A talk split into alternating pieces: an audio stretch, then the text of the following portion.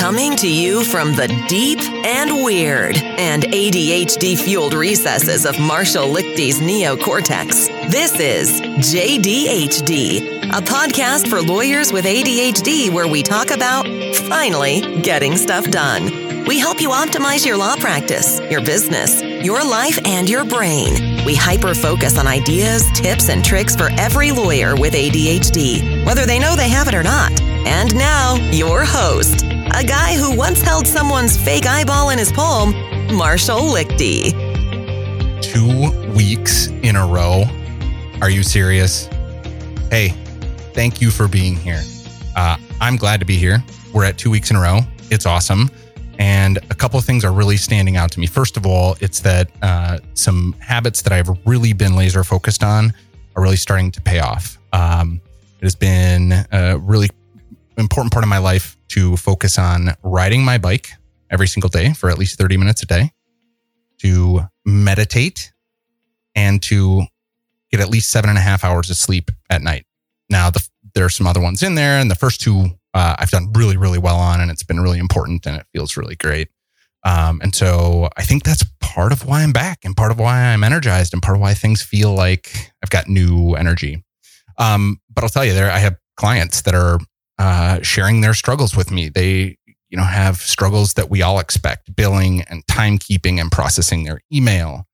I have clients with real struggles in project planning and project management and priority management, studying for law students. I even have a client whose real catalyst for an amazing day is making sure that she takes a shower in the morning. And so we've been working on habits to ensure that it's really easy for her to remember to take a shower in the morning. ADHD does come with some of these things that make us struggle, but it also comes with amazing superpowers. It comes with creativity and grit and energy and entrepreneurship. And today's guest shows every single one of those things. Um, she's a content marketing guru. She's possibly the world's first equine photography contract ninja, which seems like couldn't be a thing, but listen up.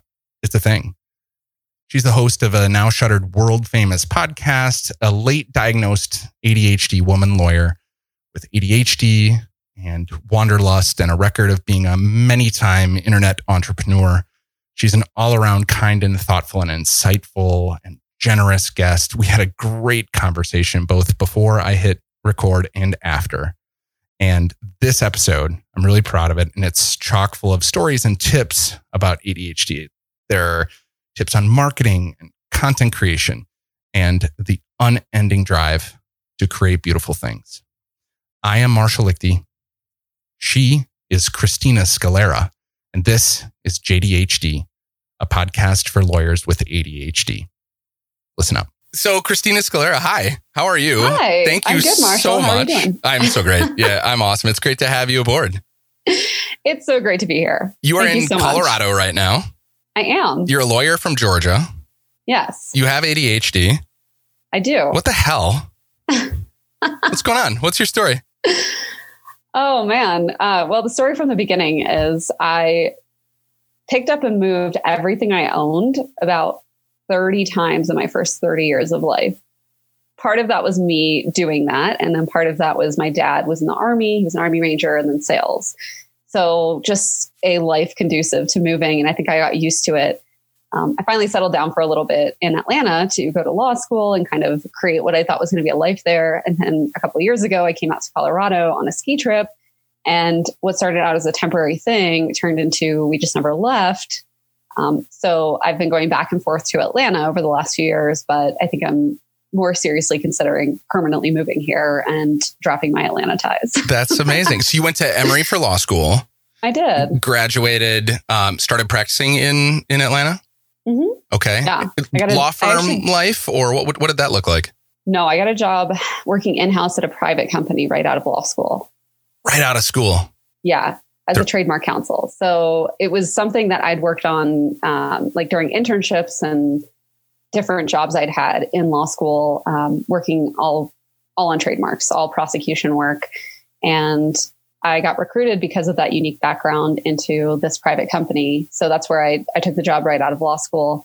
Um, worked at a firm, you know, clerk the summer clerkship thing at a firm in Atlanta, Thompson Hine, uh, one year. But it just it was a lot of like insurance defense work and things that I wasn't as interested in. I just really love trademarks, which has uh, lent itself very well to what I do today, which is I have two companies. I have my law firm, which does very limited uh, work with just a handful of clients. I really am a partner to their businesses. They're all small, female owned. Uh, well, I shouldn't say they're all female owned. I do have two men who are clients. Um, it's not like I'm actively recruiting just women, but that's just how it has kind of happened, I think, with my branding and my voice and everything. Sure. Um, but yeah, so those are my clients now. I do primarily trademark prosecution work for them, monitoring maintenance, and then um, some other things that are just really unique to the fields that they're in. So let me stop you for just a second because yeah. I want to talk about very briefly that practice. Mm-hmm. So the law firm is a Georgia law firm. It I is. mean, based based in Georgia, your mailing address, et cetera, is in in Georgia. Mm-hmm. But as you say, you're not there. How does it work to be running a, a legal business out of Georgia when you live in Colorado for the most part? Yeah. that's a good question. I mean, that's that's why I'm actively seeking uh, licensure here in Colorado. But I mean, everything I do for my clients is federal, like like legally based in federal law. Yep. So trademarks, copyrights.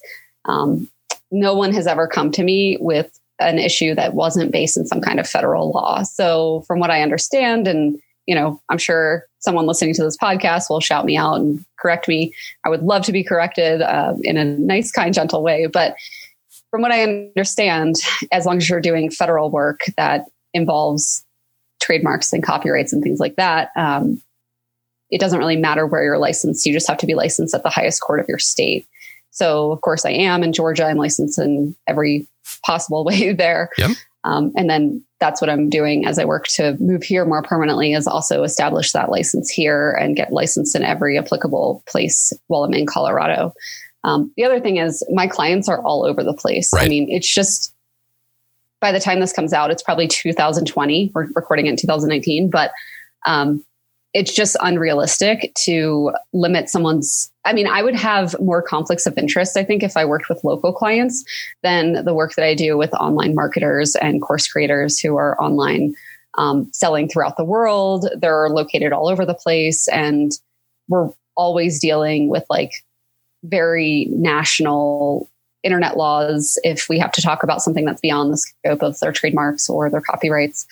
Um, or we're dealing with something that has to relate to like FTC disclosures for influencers. So that obviously is not localized in any way that I'm aware of, um, at least in a more restrictive way than what the FTC does, which is pretty restrictive already. So let's make ADHD easier. Law is hard enough. So your marketing is nationwide. I mean, the, the, the website is gorgeous. It's beautiful. It has an aesthetic that is very you. Um, you you know you've just curated a uh, an imprint on the digital world that is very beautiful. It's curated. It's um, it's clean. It evokes a lot of emotion that explains why people feel comfortable when they come to you. And I think for someone who doesn't market a law practice, um, you've built this neat this neat spot for people to find you and um, actually get legal services from you. So I, I love that part. And I assume that you use a bunch of digital technology to have Skype or Zoom meetings and, you know, you're all automated and you probably have some, you know, virtual reception and you probably yeah. do a bunch of other things to make that run. Yeah. Uh, I try to, you know, have that physical uh, connection with my clients where actually some of them are, well, most of them are not most i would say that about a third of them are actually in georgia. So i've probably had lunch or you know gotten to meet them at some point at some event. Um, and then the other ones i was usually friends with them first and their businesses just really took off. And so i'm fortunate to know them personally. Um, and then i try to do you know like little physical things to make it more offline sending gifts um, you know sending cards that kind of thing because i think that matters. And it it's just a nice touch to add, especially when you have something that's so digital and so online and can be done from anywhere, like trademark work. Yeah, I agree. Well, and, and what I think is interesting about the way that you've built your um, I'll call it an empire, is it's built on some pillars that are pretty obvious, right? So there's that design and beauty and creativity piece, but there's also a marketing piece that, um, you know, even though you're not actively marketing your law firm, uh, there are elements of marketing. There are elements Oh, of absolutely. client experience and elements Yeah. of parts that you are very clearly curating. But let's talk about some of the other um, imprint that you've made in the world. I, I love hearing about um, the contract shop and then and then your other business. I assume this is actually related to the contract shop, but Which you've also now kind of started a um, I- would call it mm, mm, what like a coaching uh, Oh, okay, opportunity yes. for folks. Okay. Yeah, let me explain this because this could get really confusing. Yeah. So let's start with the contract shop. Okay. Tell me, sure. are you the robot that is taking everyone's job? No, not at all. I feel like I'm making lawyers' jobs easier, actually. So, uh, basically, what I saw in the marketplace a couple years ago, I was working with a friend. She's a very famous horse photographer, equine photography, Hmm. uh, if you will. But she's a really famous horse photographer. Like her work's been on the cover of every major horse magazine. If you can believe this exists, it does. Um, I'm a horse person, so you know I grew up with these magazines, and it was just like a dream to like have her as a friend and work with her. Um, and she basically, at the beginning of her career, like everybody starting a business, had limited resources. And she was just like, hey, we're friends.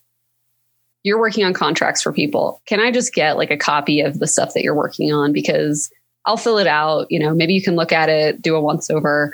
But I don't know. Like, I don't really want to pay like 4,000, 5,000 bucks to get a custom contract that has to get changed and blah, blah, blah. I don't want to go find a lawyer. I don't know where to start. Exactly. Yeah. Yeah. She's a photographer. She was actually, interestingly enough, she was working at a hedge fund as her full time job and she left that to go do the photography thing full time. But yeah, so she was the inspiration for the contract shop. And uh, the reason for that is because at, around this time, like she was getting like up and coming in her industry. And she had cultivated an email list of about 30,000 people that wanted to do what she was doing with horse photography. Wow. And she was like, Hey, could I sell this to them? And I was like, mm, I don't know about that. Like, that seems like a, bo- like a bad situation. Like, you don't really know like what you're talking about there or whatever. I was like, what if I create an equine photography template, like co- contract template for all these equine photographers out there to work with their clients?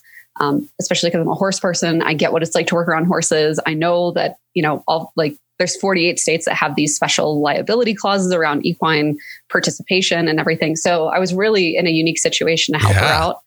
Um, so that's what I did, and I created that template, and then just you know, it's like if if things aren't easy, maybe you shouldn't pursue it because at the time I was like trying to pursue an alternative path actually as like a yoga teacher. So I had left my in-house job and I was like trying to do this thing as like a private yoga teacher. I met a friend. Her name is Kelly Newsome George. She lives in France now. Um, she's amazing. She's got a great story. She was featured on Bloomberg Law a while ago, but basically she was a corporate attorney that turned her interest into uh, becoming a private yoga teacher in DC. And she did it really successfully. And I was like, well, if she can do that, maybe I can do it in Atlanta. Like maybe we could do like a franchise thing or whatever. So that's how I left. I was also having a lot of like health challenges at the time, like really bad ones, getting hospitalized, things like that. Um, it all basically came down to like overwork and stress and all that fun stuff. And so I was like, okay, great. Well, I don't handle like moderation very well. So I'll just go to the other extreme of being a lawyer and become a yoga teacher. Found Kelly, started that whole thing, but everything was really hard. Um, I thought the yoga community was like this open, welcoming community. They turned out to be a bunch of jerks. Oh wow. And it was like every door was slammed in my face. It was really, really hard. And so around this time is when I met Kirsty, my friend, the equine photographer. And she uh, had this idea. And then I created these templates. And then I was like, well, you know, if she wants to sell them to her audience, like I should probably have a, an online store to do that. Um, and that's when I created the online store. And then very shortly after that, like talk about the opposite of this brief yoga thing I had. Every door was opened. Like there was a new society that was created for creatives called the Rising Tide Society. It was like brand new at the time. Um, two of my really good friends, well, they're now good friends. I, I was nobody and they didn't know me at all at the time. Um, they ran that and I met them at a conference and very warily asked them if I could start a podcast for them, even though I'd never started a podcast, didn't know the first thing about it. Um, they had this society of like 70,000 people and they were like, who are you? Um, but they were super kind and they were like, well, you know, we're not going to let you just like help us start a podcast when you have no idea like what that entails. We don't either. But we're doing this webinar series. So could you teach people about contracts and like working in trademarks and with licensing contracts and things like that? Like client contracts are kind of a walk in the park. So they're all about a relationship with a client. They're not really, they don't have these like intense uh, provisions and, you know, you don't have to make sure everything's like as, I don't want to say like as tight, but like you, you just don't have to, like I was so nervous and stressed out writing and working on licensing agreements um, client contracts for me are something that's really fun and it is all about establishing boundaries and expectations of each other. Mm. Um, and so I had a lot of fun writing these things. And so they were like, well, can you present this and like talk to basic, basically these are like super beginner creative business owners. Like they don't know anything about legal stuff other than the parking ticket they got last week. Like, yep. can you teach them about contracts? So I did a presentation there and I did the world's worst sales pitch and that weekend sold about $3,500 worth of product. Is that right? I was like, yeah, I was like, wow, okay. So this online thing that I've been trying for the last two years that hasn't worked at all, it does work. You just have to have an audience. Um, and so from there, I started building this contract template shop. And about a year and a half into it, I rebranded, renamed myself the contract shop. Um, and we came out with other templates, obviously, not just like horse photographers, but we right. came out with templates for uh, I was also really into calligraphy at the time. So I came out with a calligrapher's template. That's one of our best sellers. I came out with um, all kinds of different photography templates, all kinds of different graphic and web design, because I'd also gotten into a little bit of that as I was trying to do the yoga thing, because I was like starting my own blog and learning how to create graphics for my site. And I actually did a few graphic design projects and they were not pretty. And I feel so bad for the people. I mean, they, they paid me like a pittance, but still, I feel bad for everything. Um, but yeah, it gave me like the insight I needed to create those those contract templates for these service providers in a unique way. Um, because like before my friend had approached me, I was just like, oh, LegalZoom exists. Like, what am I going to add to the marketplace? You guys don't need this. But been four, is it four, five? Yeah, four years and going strong. Um, four years in November. So there really is a need for somebody who actually understands these creative niches and can talk to them like where they're at um, which I think is the biggest problem that most lawyers have is like they want to appear professional or smart or whatever it might be. And they really talk over the people that they're trying to attract. Yes. Um, I mean, if, if you're working on getting like corporate clients and, you know, you're working at like a boutique or mid-level or large law firm and, and that's your person, like, well, sure, like have the fancy site, have like the fancy legal jargon and the terms and everything. But like, honestly, the, the more I can create language to sell my products and services that is at a fourth grade level or lower, um, yeah. the closer I can get to that, yep, way more sales. Yep, that way doesn't more people shock that me. are interested in working with me. Yep, yeah, that doesn't shock me in the slightest.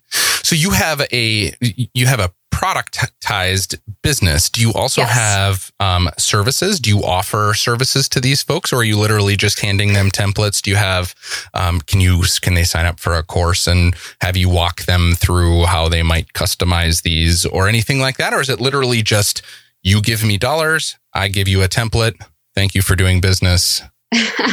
yeah, no, we we definitely know exactly who our customer is, and like I said, they're they're very beginner typically, or they've never paid attention to the stuff, and they're very intimidated by it. So all that that's included with the, their template purchase because we know that if we're just giving them the template and we're not actually giving them, it's not even teaching them so much; it's just giving them permission on how to use it. Like yeah. this is what you do, just fill in the blanks and copy and paste it into this platform, and this is the platform I use. Um, just giving them that little tiny hand holding experience, we actually call them our hold my hand guides. That really helps them through the process and to make that purchasing decision because they know that the support doesn't just end. Um, I read Perennial Seller by Ryan Holiday a few years ago, yes. and that was where I really switched from focusing on marketing to focusing on the customer and their experience. And everything he talks about in that book is true. Like if you want to sell more services, products, whatever, just read that book. And as hard and as painful as it is to turn your focus away from like the shiny Facebook ads and like the great video marketing that's being pushed your way, like it just none of that matters if you can't make your customers and your clients happy. Yeah. Uh, and that applies to lawyers, you say? Absolutely. Yeah. I mean, and that's the thing is I I have more work than I know what to do with in my law firm. Um, like I just refer it out to a friend who started a similar business, and she's technically a competitor, and I refer her a ton of business. Um, because it's just like I, I I know what I want and I have these nice boundaries around that and I just know that like I like working with the clients that I have now. You know one's like a one's like best friends with like Tony Robbins. So like she's so cool and I love working with her and I would rather just spend more time working with her than like finding new clients or um, you know marketing myself more um, and just I guess doing more of what works instead of trying new things and throwing spaghetti at the wall yeah, to go back, uh, do I have services in the contract shop? No, because the person who's buying my contract templates is not anywhere near or I I have never had success offering customized contract template services um, where you know there's like a little kind of like buffer page where it's like you're now leaving this and going to the IP law website. Yep. Um, I've never had success with that. And it's because I think what a lot of people don't understand, especially like people that don't have a marketing mind, is the people that are buying my $455 contract templates are not the same people that want to work with me as a lawyer and pay $350 an hour. So it's just, there's just no crossover there. Where I thought there might be some like up leveling to that experience, yep. There's none. So I don't have any services there. We get asked occasionally, and, you know, I just, hey, here's my prices. Here's what I do. You know, I only work with this many clients. I have one spot open in February. No response every time. So, um, but the the one service I have been asked for, and that you kind of alluded to, that I'm starting like a third business, kind of is well, not kind of. I am starting a third business is consulting um, for digital product creators, like yes. turning your service into a product. Because a lot of people don't know how to do that they don't do it well. They don't get sales. Um, they focus on the wrong things. Uh, we do twice a year sales that are just like killer. Like we're known in the creative industry. Like three of my friends call me the queen of Black Friday because we just do this like killer Black Friday sale. Like this year, it was a six figure sale again. And like, it's just crazy. So, um, most people are not selling digital products like that. Most right. people don't understand like how to turn their service into a digital product. So that's uh, the third businesses I'm starting. And I'm just kind of testing the waters to see if it's something that people want because sometimes you think that people want something, then they don't. I tried to start a business a while ago called Ruckus, and it was all about, you know, how attorneys can market their business like me and have these personal relationships and partnerships with clients and have this great income and all this stuff and uh, build funnels and get on Instagram and use Pinterest. I even did, I went on Lawyerist and I did an episode about Pinterest because that was a really big driver of traffic for us. Right. Nothing. Like I tried to sell so many different things, had a really engaged audience, and it just didn't take. So, I mean, I know where to cut my losses. And, you know, I spent a lot of time creating really great products and possibly services for those people, and just nobody was interested. So I was like, you know what? Ruckus is dead. I'm not doing that anymore. Our website, thejdhd.com, makes this podcast possible. Sign up for a completely free 10-day email course introducing you to ADHD for lawyers at thejdhd.com slash course. You are describing um, a, a world that many lawyers uh, don't have the audacity to think about. And that is, um, you know, you described your law firm as one where you uh, intentionally call your clients, you pick the best ones, you have clean boundaries with what you're willing to do and what you're not. Um, you uh, have clean and close relationships with competitors, and you have the freedom to build other things to augment your life and your creativity. Um, I want to turn our attention to ADHD because I have some theories about what it is in you that does some of these things. I don't want to be too presumptuous, but we know a lot about people with ADHD. And the thing about this podcast is we talk a lot about the strengths, right? Before we talk about those strengths and, and maybe how they've how ADHD has impacted your life as a professional and as a person, could you talk a little bit about what your life was like before you were diagnosed as someone with ADHD? Yeah, so I didn't get diagnosed until this year, um, and it took about eight months in therapy. So I went to go. I started seeing a therapist at the end of last year, 2018, because I was really. I thought I had depression. I just yep. like was overwhelmed by everything. I couldn't get out of bed in the morning. I just like opening my email was the most anxiety inducing event every single day to the point where I just like wouldn't be an email. Um, and if you run your own business, that's, I mean, no can like, do. Yeah. So, um, tip for anybody out there who also suffers with this kind of anxiety. Sometimes it's it's good and bad, but I use airmail so I can like just click on the inbox I want to see. So like for a while last year, all I was doing was going into my Christina at scaleralaw.com inbox so that I could work with the clients. And like if customers had questions, issues, complaints, I was like uh, ignoring that. Um, so yeah, I, I knew something was wrong and I knew I had seasonal affective disorder and um, it's actually been way better moving out to Colorado. I think it's just a lot more sunny here than Atlanta in the winters. Um, so that being said, I just wanted to get help and figure out what was going on because if it was depression, obviously there's things that you can do to that, do for that help. Uh, that help that you know was I hired a personal trainer. I was trying to do a lot of exercise and eat better, and hopefully that would also help. And um, when I wasn't making much improvement, I finally was like, you know, what do you think is going? My re- my therapist, her name is Ritu, so I said, Ritu, what do you think is going on? And she's like, I'm not really supposed to tell you like what you're supposed to do and da da da da, but like I I want you to go see this uh, psychiatrist and get an evaluation because I am like 110 percent sure you have ADHD. And I was like, what? Stop. Yep. Like- that's where I want to go. Is that the is that the first moment that it had entered the lexicon for you? Oh yeah. Yeah, I was like, there's no way. Like, I can't get out of bed in the morning. I don't have like endless energy. I'm not hyperactive. Um, and she's like, well, here's all the things that I've been noticing. And she just like listed off this. Actually, I take that back. So part of part of this day's conversation was, and you'll see me today, like, um, and I'm on my medication, uh, but still, like, I walked in every single day to every therapy session I had with her every week, and I would carry like a canteen of coffee.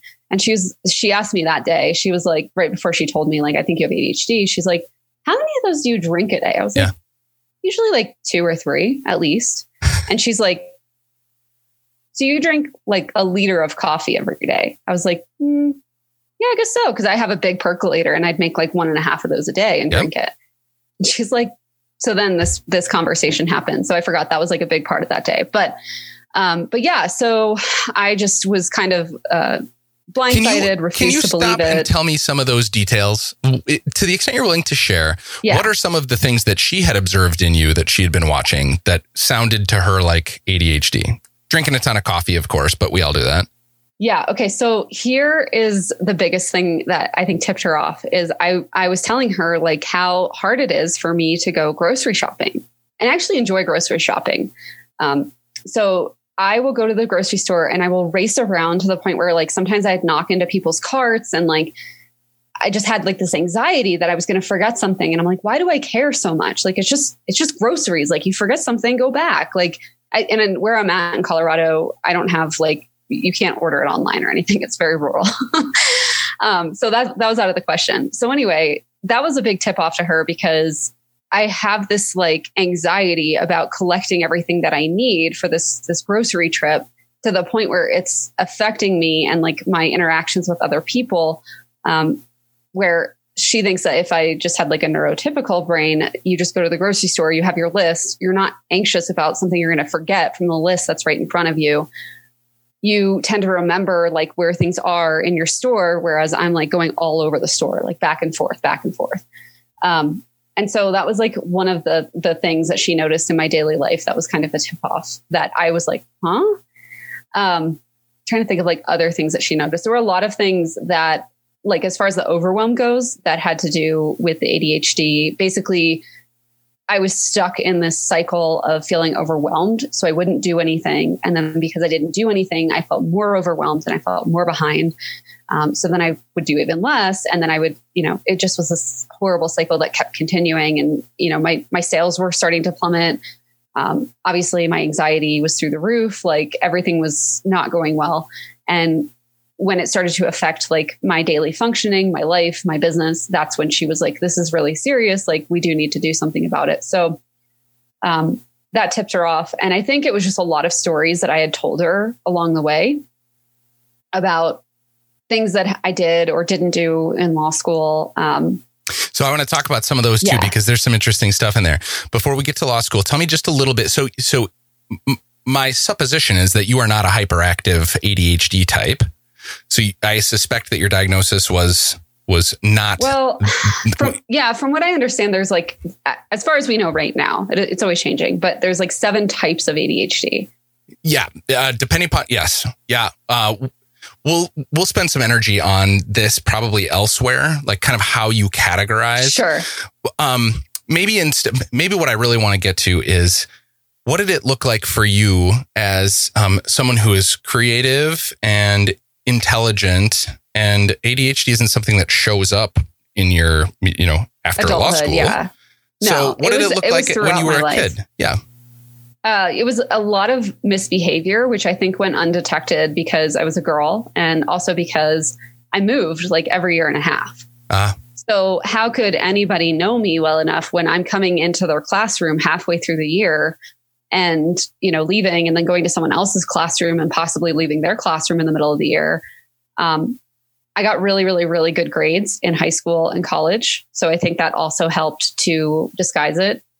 I took almost entirely all essay classes in college and even in law school to the extent that I could. And I think that also helped disguise it because I was able to, I'm a really good writer. And so I was able to either mask it with the good writing or you know, pull something off at the the tenth hour. You know, huge procrastinator, so yeah. was never writing anything on time. Um, I was such a schmoozer. Like I would go to every office hours and like suck up to every TA ever. And like just even in law school, I did that too. And I mean, it's just like I'm not like proud of that, but I totally did it because um, I wanted the good grades and I knew that was how I could do it uh, if I got on because people are people and they would give me a better grade if I was like nice and interested and it helped me learn and they had interesting things to say. So it wasn't all like waste, but yeah, totally did that. And I think that was another tip off is that when I got to law school, I'd had all these great grades. I get to law school and everything's just tanking. Um, terrible GPA, like terrible uh, ability to study. I was going to like Anthropologie and shopping for four hours the day before a test that I hadn't even studied for. So I have no idea how I even passed like all of those final exams that you have for every class in law school. I got great grades on my essays again. So yep. when I could, I took essay based classes. So yeah, I think that's a lot of how it, it was like disguised and I just didn't notice it. When you were diagnosed, uh, tell me just a little bit about what your journeys looked like since then. So you went from a sense of overwhelm, something that looked and felt like depression and anxiety, despite being to, by all outward appearances, being a very successful, um, you know, intelligent entrepreneur with a whole bunch of clever business interests and sort of an insatiable desire to create and to help and to do a bunch of other stuff. Um, you're you're kind of a mess. Yeah. Did the diagnosis change anything for you? Oh yeah. Well, I mean, whether it's good or not, I like it. I chose to go on medication. Um, that changed everything. That bo- that broke the pattern of me feeling like I was a piece of crap, um, and getting overwhelmed, and then not doing anything, and then getting more overwhelmed because I wasn't doing anything. So it broke that cycle, and it pattern interrupted in a way that I was able to get back to life as I I knew it before. When I I had that like initial like anybody that starts a business that you're really passionate about, you know what I'm talking about when I say like you have this huge initial like adrenaline rush and it just lasts for months and months and months. It's not actually adrenaline, but you know what I mean? Like it's just this like zeal and you can't get it out of your head. Like you can't not do it. Um, maybe you guys have experienced it with something else, like a hobby, or you know, a lot of people get into yoga for the first time, and then like suddenly, you know, within three months, they're booking every retreat and yoga teacher training. I see that a lot. So it's just like when you get into something new, you have this like zeal, and I have lost that for my business. It was tanking. I felt overwhelmed uh, getting on medication. And then obviously I've continued therapy every week, and that's really helpful. So, like cognitive behavioral therapy, talk therapy, medication, that's what's worked for me to change and pattern interrupt and then keep myself on this forward moving trajectory that feels much better. I have a lot less anxiety in my life. I wouldn't say it's totally gone.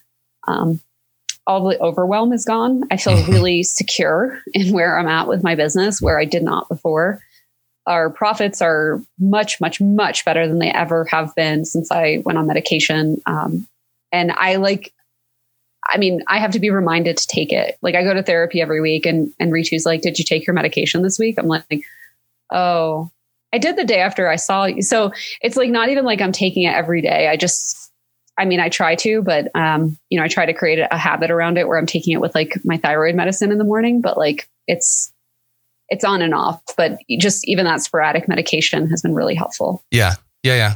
And are there any, um, you know, we kind of talk about resources, education, learning about ADHD yeah. and what it looks like. But then we talk about, um, you know, tools and obviously medication can be a tool and therapy and coaching and things like that.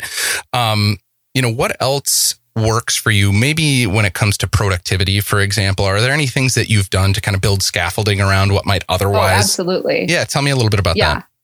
So if you want to have a successful life or business, you have to automate everything.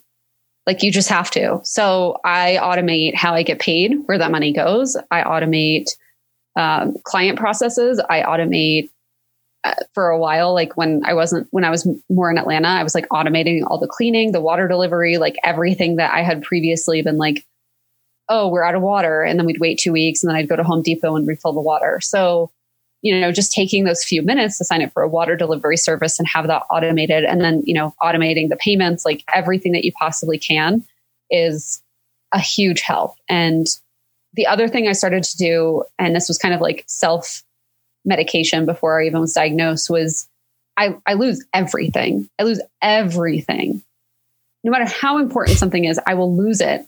And so I just started putting things where they're supposed to go right that minute even if I was late, which I'm always late. And that's also gotten better since I was medicated. So, um, yeah, I mean, I just you created a place for everything. You found yes. everything found a home, and you were exactly diligent and. Even if I was going to be like late to get to somewhere, if it meant that I put my keys back where they were supposed to go, or an important paper in the file it's supposed to be in, I would do that.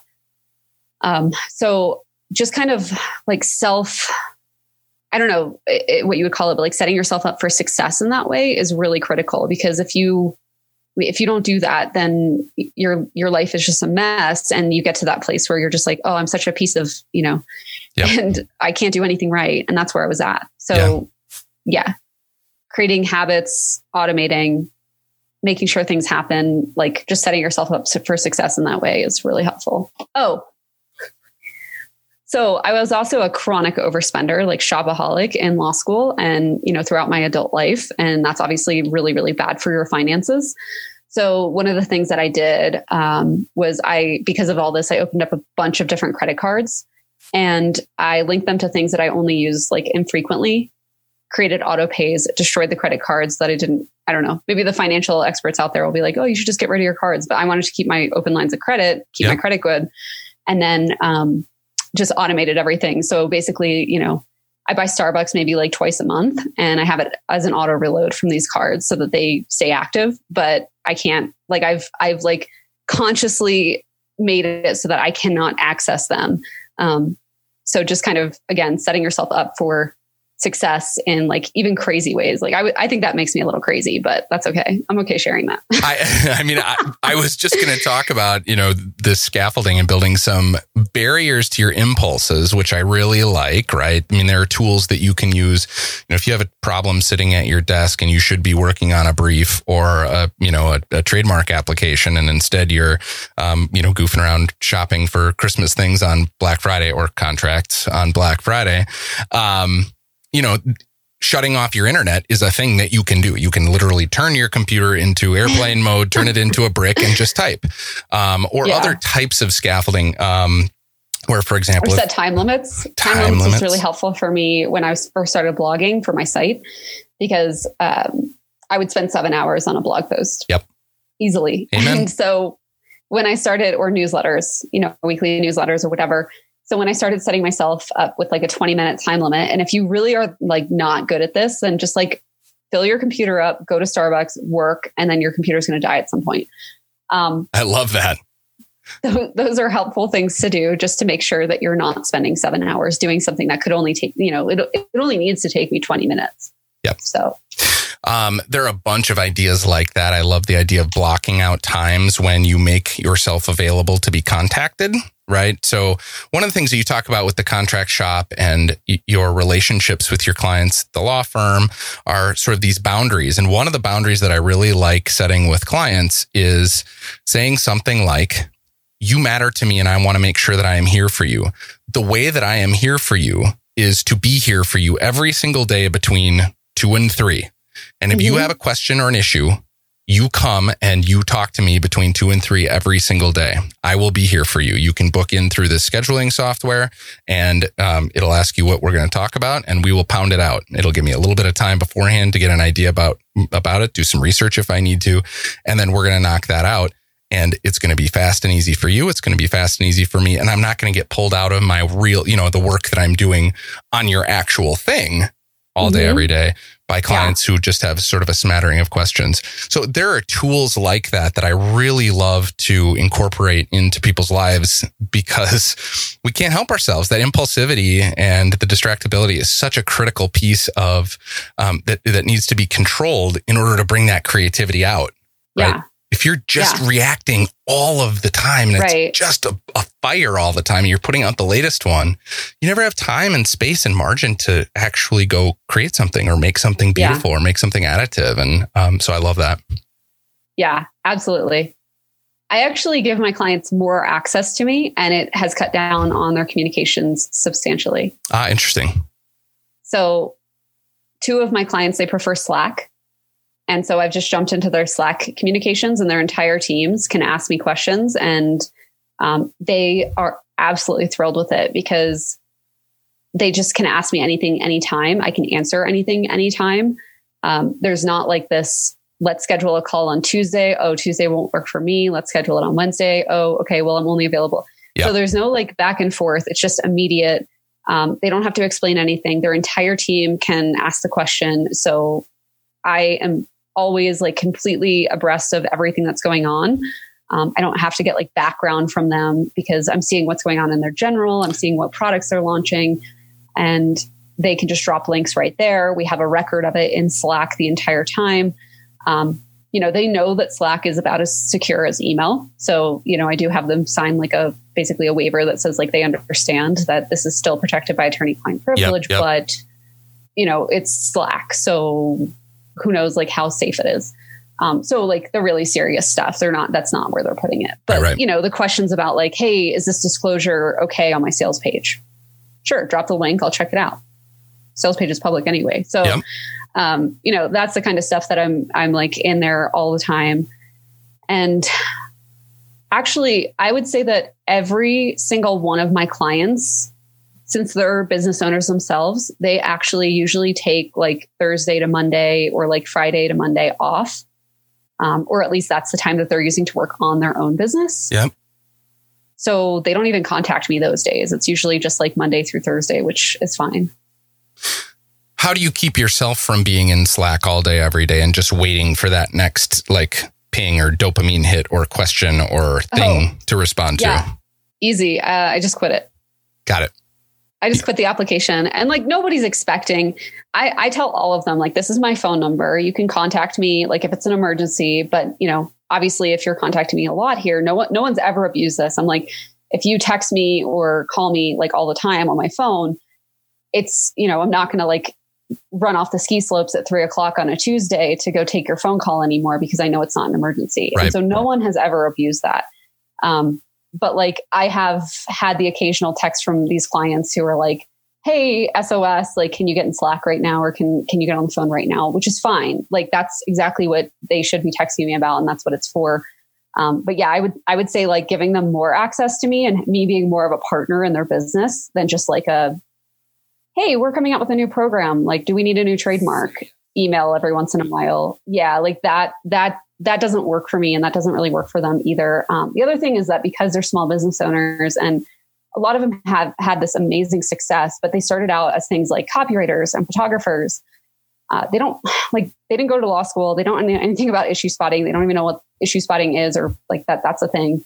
Um, so they don't even know when they're having an issue with something. And so just me being in Slack constantly with them, seeing what they're up to, seeing what they're about to post on social media, et cetera. Because like one of them has over a million followers on Instagram, and then the other one has uh, like I don't know 40, 50,000. Like these are people that have big followings, are very visible. And so for me to be able to just like see everything that they're doing constantly is really helpful.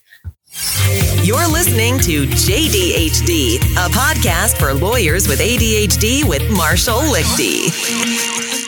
I can I can um, feel that intimacy being a really critical part of a good healthy relationship, and I'm, I suspect it's born a little bit of your in-house experience, right? Right out of school, you're an in-house lawyer. You're there to help the business people succeed on their you know on their goals, mm-hmm. and your support, yeah. obviously. Yeah, I didn't think about it like that, but probably. yeah, I mean, I think being in a spot where you can anticipate those needs and forming a meaningful relationship just gives you more information, more data, more useful stuff, and I think um, there's a tension there with how close you can be and how open you can be. Um, and as an ADHD lawyer, maintain the margin you need to think about their problem or work on their thing or whatever. And so it sounds like you've struck a, a really interesting balance that probably provides some extraordinary service, both in terms of being there and being responsive and understanding their business, but also delivering on on the goods, which I think is is, is spectacular yeah. At the risk that we're going to be here for three days, I want to ask, um, I want to ask two quick questions about sure. content creation. Because one thing that I believe about lawyers and about their businesses is that they need to be a lot better about sharing their brilliance with the masses. That's a thing that you mm-hmm. do. You're a marketing mind. You've had a podcast, a very successful one indeed. Um, you've had, uh, you know, a variety of marketing endeavors. One thing that I want you to talk about, if you would, you at one point talked about creating blog posts in groups of three. Tell me about why you would write blog posts in groups of three and how that helped you create content that was useful for a variety of people. Yeah. Well, I mean, people, whether you're ADHD or not, you just have a limited time, limited attention span. Um, and so I like to just create things in groups of three or even four. And I learned this from a variety of different like mentors, but basically people have the same objections to making a purchase or, you know, even booking a service with, I know I'm not saying booking for lawyers, but um, engaging your services. They have a problem with, with um, making that decision, especially when there's a lot of money on the line. And so for you to create content that helps move them closer to that goal, which is they get the, the support that they need is their goal. And then your goal is obviously to run a business and make money through that. So to get you guys both closer to that goal, content can be a huge help. But in order for someone to make that purchasing decision, they need to know that you are the right person or product product or brand for them. So you have to overcome the objection that like you cannot help them because that's what they're already thinking in their mind. Then once you've overcome that objection, you have to overcome the objection that they are uh, they think that they are not able to be helped in some way, that they are a special circumstance, that they are so unique that no one could possibly understand their problem correctly. So you have to overcome that objection that your product, your service, whatever it is, um, actually can help them because they are not beyond help. Like they are able to get help. Um, they have to trust themselves, basically. So they have to trust you. They have to trust themselves. They have to trust whatever it is that you're selling. That's the third thing. So they have to trust that your service or your product is, in fact, the way through things. So once you've shown them that your company is reputable or you're reputable, that you've shown them that they can um, actually receive a benefit from this, that they're not beyond help, then the final thing is you have to really show them that this is exactly what they need and this is the right time for them to do that. Um, so sometimes I split that into the last one into two parts, and I'll do like a four part content or email series or something. But um, that's really just to again like break it down to like more of that fourth grade reading level, make it easy on the people that are um, busy. You know, they don't have time to read this, they don't have time to consume it. So you can do this for emails, podcasts, uh, blog posts, any kind of con- Instagram posts. You can do it for any kind of content. And then finally, the, the other reason I do it is because I'm a big fan of um, ClickFunnels and Russell Brunson and, you know, not like everything that they do, but um, I, I am a, like pretty into, well, I really like Julie Stoian, who is the, um, she was the senior vice president at ClickFunnels for a while. And so I really liked her approach to ClickFunnels, I should say, for people that are familiar with the product, um, not necessarily like Russell Brunson's approach. So that being said, um, one of the things that Russell Brunson of ClickFunnels talks about a lot. If you're not familiar, it's just a software service company, but it's got this like whole like other kind of culture dynamic that goes with it. But yeah, anyway. and we'll we'll leave a bunch of this in the show notes too because this is this is important but in depth stuff, and uh, yeah, you know we'll maybe spend more time on it later. One of the things that he talks about that really like affected me early on was this idea of a soap opera sequence. And I just thought it was interesting. So I tried it out and it worked so incredibly well. Like I really didn't want it to work because he's kind of like a like a salesy, marketing guy. Yeah. And I was like, I don't know, but I'll just try it. Like everybody says it works. I'll just try it. It worked so well. And so that's another reason I split my content into different segments. So, you know, part one of four, part two of four. And people are really interested and engaged and looking for those next parts to come out. So it's it's one way for you to kind of break it up and make it easier on yourself because you don't have to write this like 2000 word blog post all at once. You can just write, you know, 700 words today and 750 words tomorrow and um, give yourself a little bit more time but then also overcome these four objections that anybody has that they, they always have to overcome in making any kind of purchasing decision.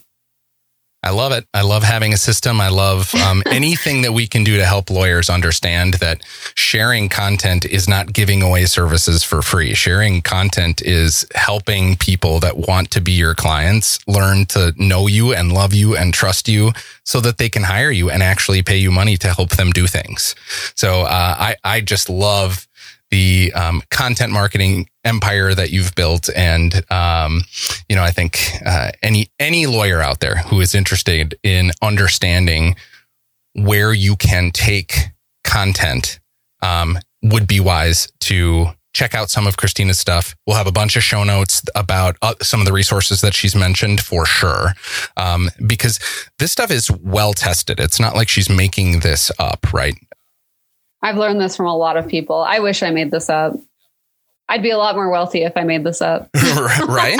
These are long track records of copy that works and content that works and, you know, philosophies that work in helping people get the help that they want and they need. And um, lawyers have for too long been allergic to that. And so the idea that uh, there, there are some recipes out there and some tools that will help you do it, I think is, is really spectacular too. So before we wrap up, I have a couple questions sure. that I like to ask at the end. I want to, um, for fear of taking sort of a negative turn, um, I believe that for the most part, um, having ADHD is ultimately something that will give you great strength and help you create a life that is interesting and creative and beautiful.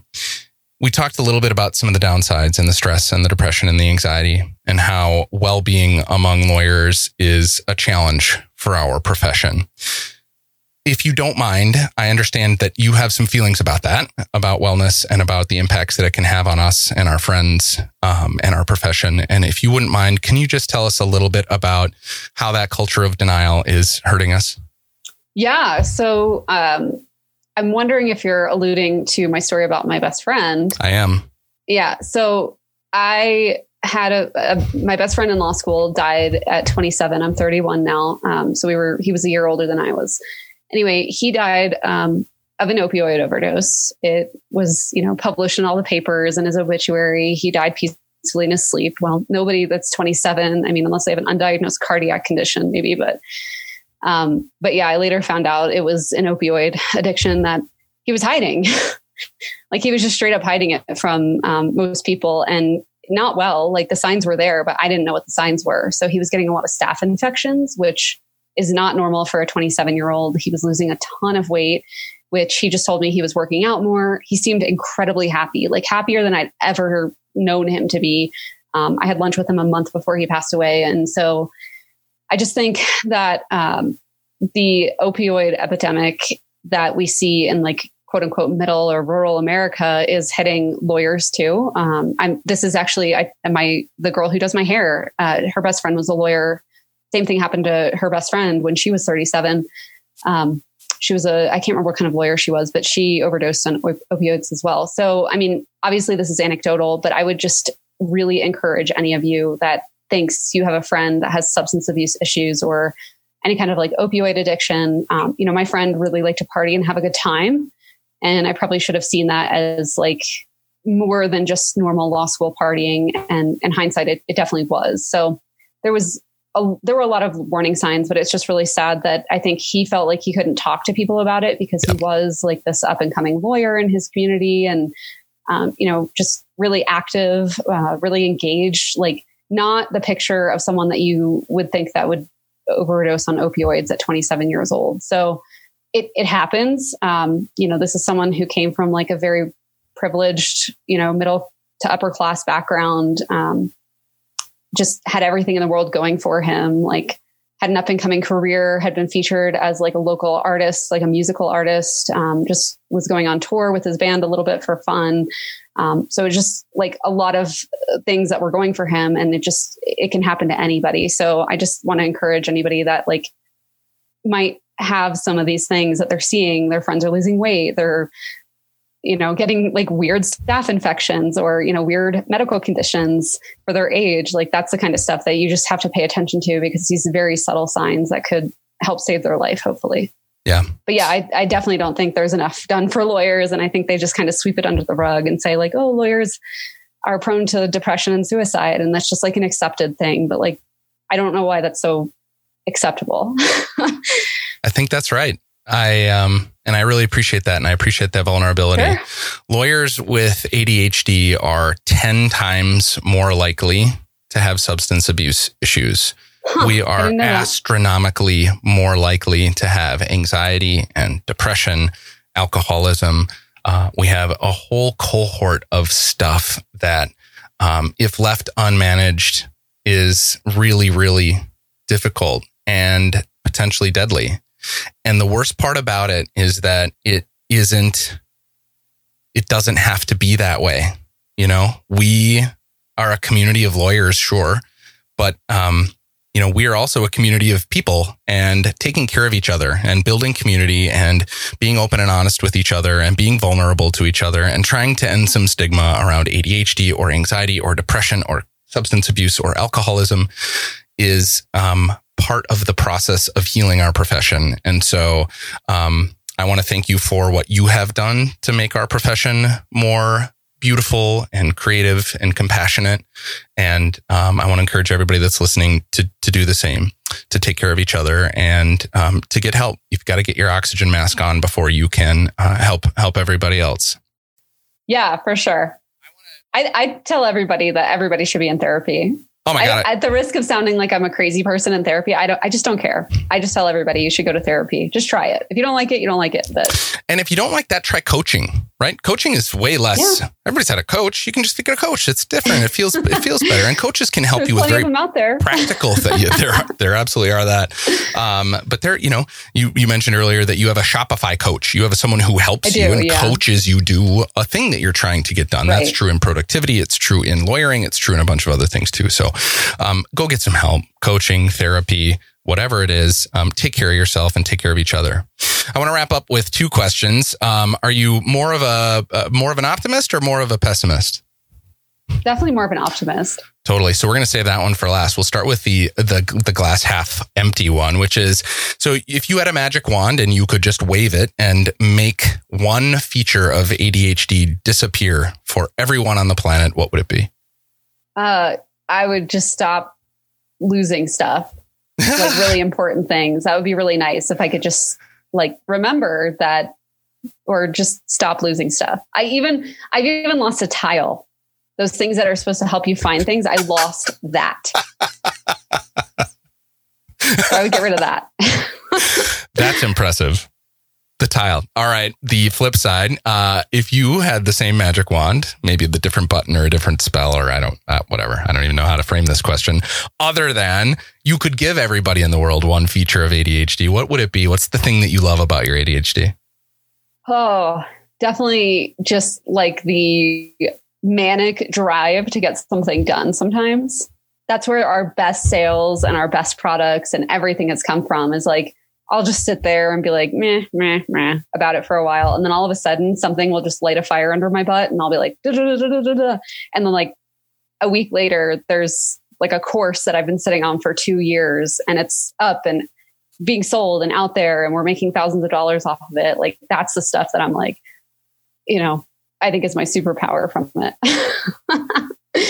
I love be that. cool if other people could experience it. Well, I will tell you, um, and not just because this is a clean way to end a podcast episode. You are an inspiration to folks. I love your um, drive to create and to make amazing things that make the world better. And um, to hear you tell your story and to tell your story as a younger person who's done a lot of things, um, I think can be inspiration to all of us. And so, um, thanks for the work that you do and keep it up. And you know, never stop for everybody that's out there, Christina is going to be available kind of in all of the places. Um, I think the best place to find her is at the contract shop, uh, and we'll have uh, a URL in the uh, show notes, but also you can go to the Chuck Norris of what is the what is the logo? The Chuck Norris of legal products. Uh, you can go That's find not my logo, but that would be a good one. it's on a website somewhere. I didn't just make it up, but it's no, gorgeous. I don't think it's mine, but um, but yeah. So, oh, you're right. It's on our about page. I think yeah, that was a long time ago that I wrote that. So.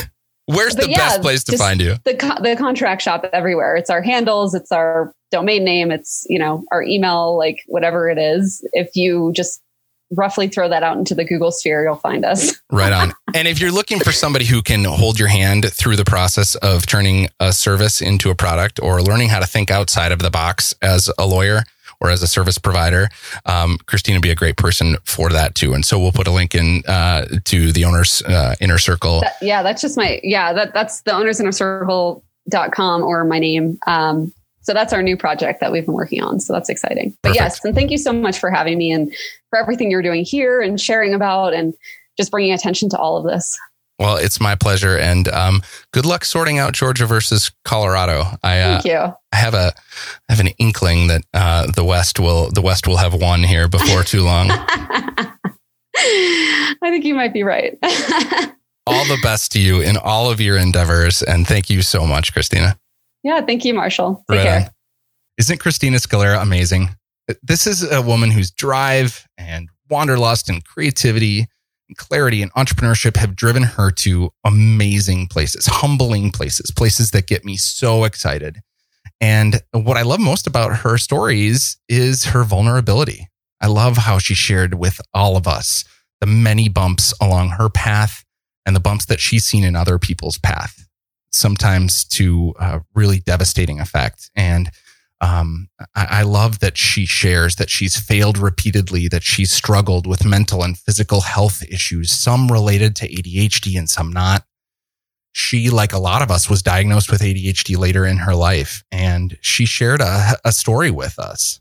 And she told us her story about the many challenges that she was facing before she got diagnosed. And through those struggles, there was this underlying pulse of creation and growth and, and malleability. It's all so conspicuous if you are paying attention. ADHD can drive us all to amazing places. I'm glad that you're on this journey with me. And if you'd like to talk to me about one on one coaching for your ADHD and its impact on your practice or your life, please email me at marshall at thejdhd.com we heard Christina Scalera talk about how getting her ADHD under control changed everything for her. That gives me so much hope. If your hope is bubbling up too, let's talk. I'll see you next week. Thank you for sharing your attention so generously.